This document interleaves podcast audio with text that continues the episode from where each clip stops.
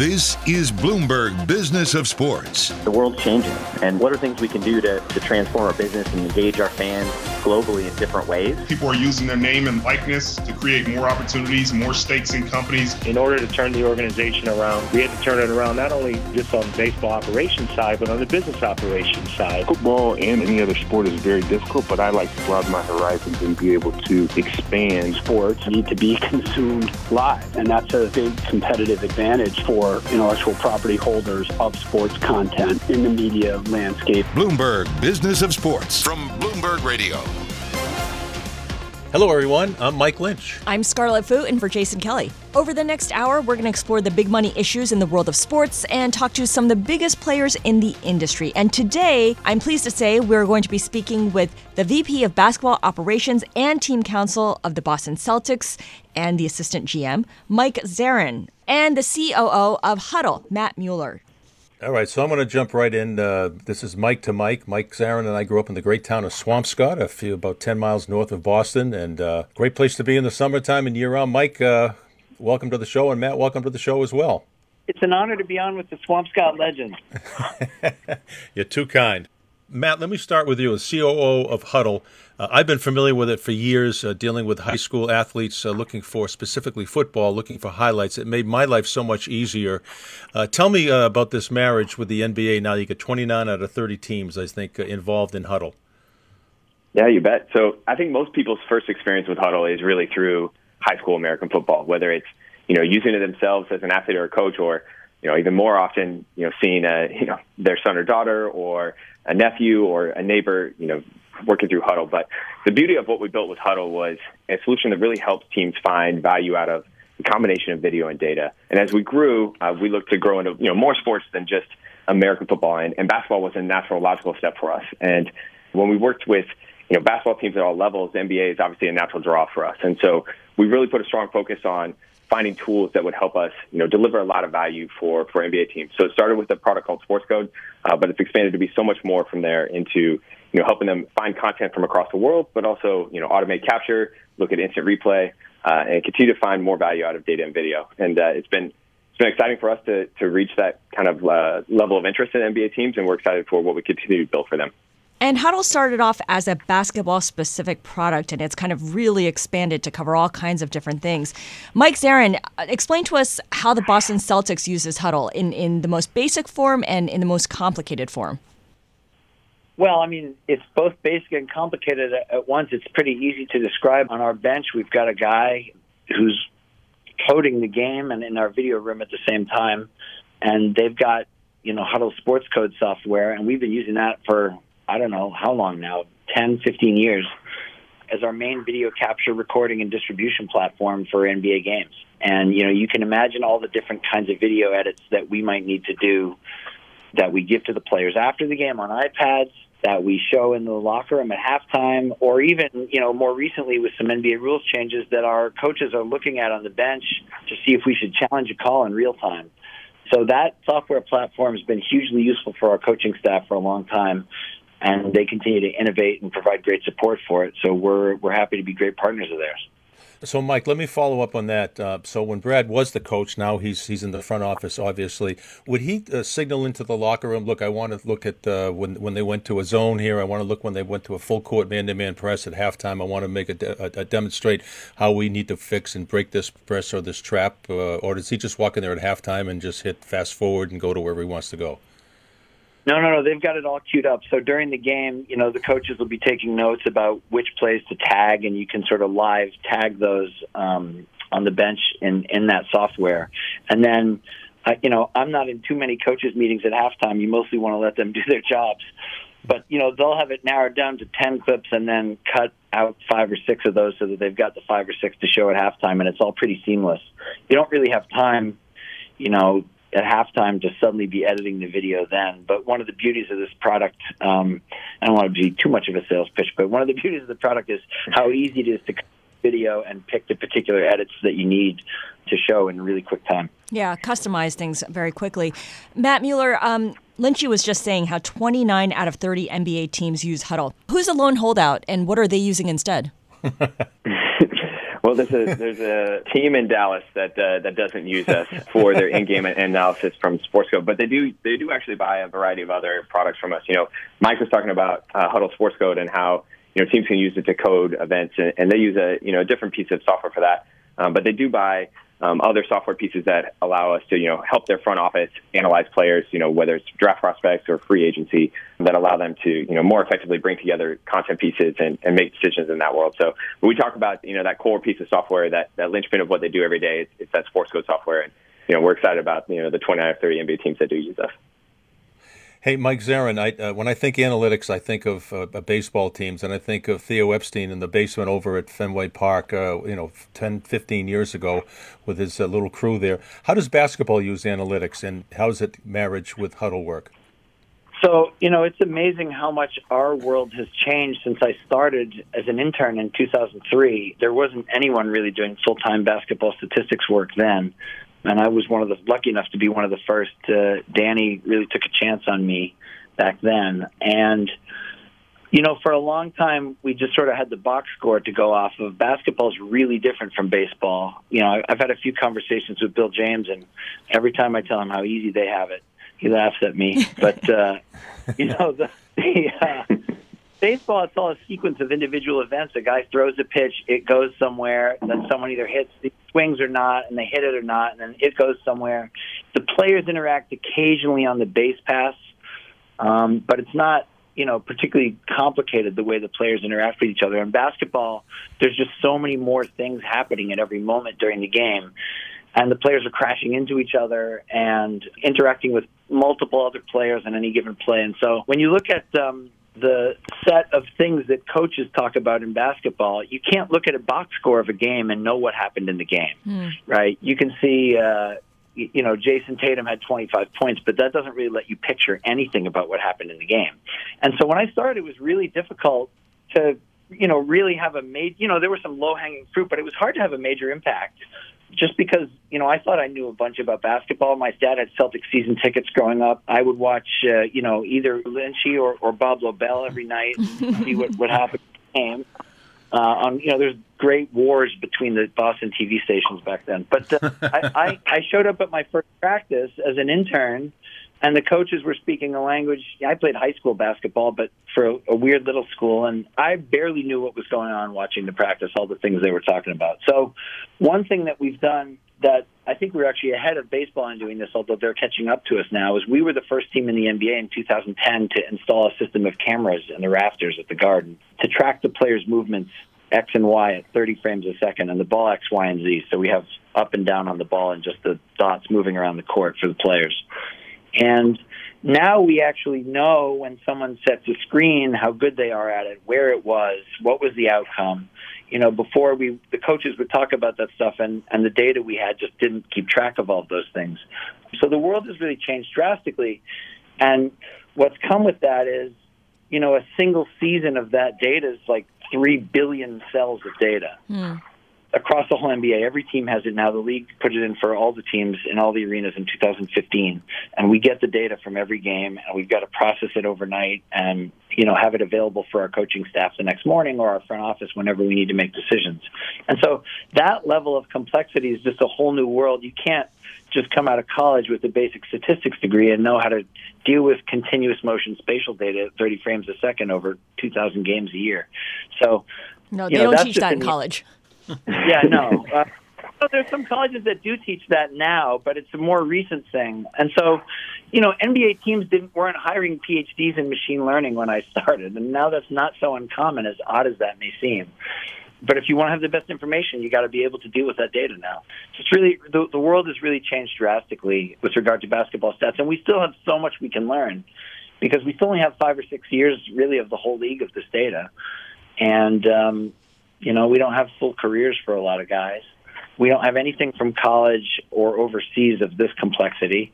And there's a lot of guys, you know, everyone entering the NBA comes from one of those places. So there's still a lot more we'd love to do. But the, the basketball stats world is drastically, drastically different than it was in 2003. Yeah. And I think it will continue to get more complex. And I think that's interesting. This idea that um, it, things have gotten more complex over the last 10, 20 years. Matt, you guys work a lot with high school teams, with college teams, so you have a lot of student athletes who are familiar with uh, what Hudl does and the software and being able to break apart plays and do some analysis on specific plays. How do you see those student athletes graduating to college athletes and pro athletes kind of requiring and needing that level of analytics and that level of uh, technology as they further their careers? Yeah, I think just the the it's it's really similar sort of what Mike said. The the baseline of an athlete that's come in has just changed in terms of their you know technological needs or, or technological needs or, or their expectations uh, of what uh, of what a team should have. When you when we talk to basketball teams now, um, you know, 10, 20 years ago, an athlete may watch video, they may watch a VHS tape, right? You know, if for anyone who watched, uh, you know, the Last Dance, you saw Michael Jordan watching, uh, you know, VHS tapes, and just think about now, an athlete would expect, um, you know, playlists specific to their upcoming opponent uh, delivered to their cell phone oftentimes, you know, on you know before they board the plane to the next flight uh, mm-hmm. or on their drive home, and and they want to think about, you know, how can they start preparing right away for their upcoming opponents. And and uh, you're right, there's you know the technological needs are bigger, and the data needs are also bigger. Uh, and our whole job with Hudl and as we partner with teams is to to find. You know, how do we deliver actionable insights that are simple and digestible from that data? Because your players aren't going to be a PhD in machine learning, and you can't just give them positional data. You need to give them data in digestible chunks, you know, that, that can tell them what to do when they see something happen on the court and uh, and how they can, you know, react to you know what their opponents are doing and uh, and the opportunities that are available to them. And, and really, that's where we target and, and how we think we can deliver a lot of value for you know for the back office is helping simplify that data and turn that into you know solutions for them right away on the you know on the court. Go ahead.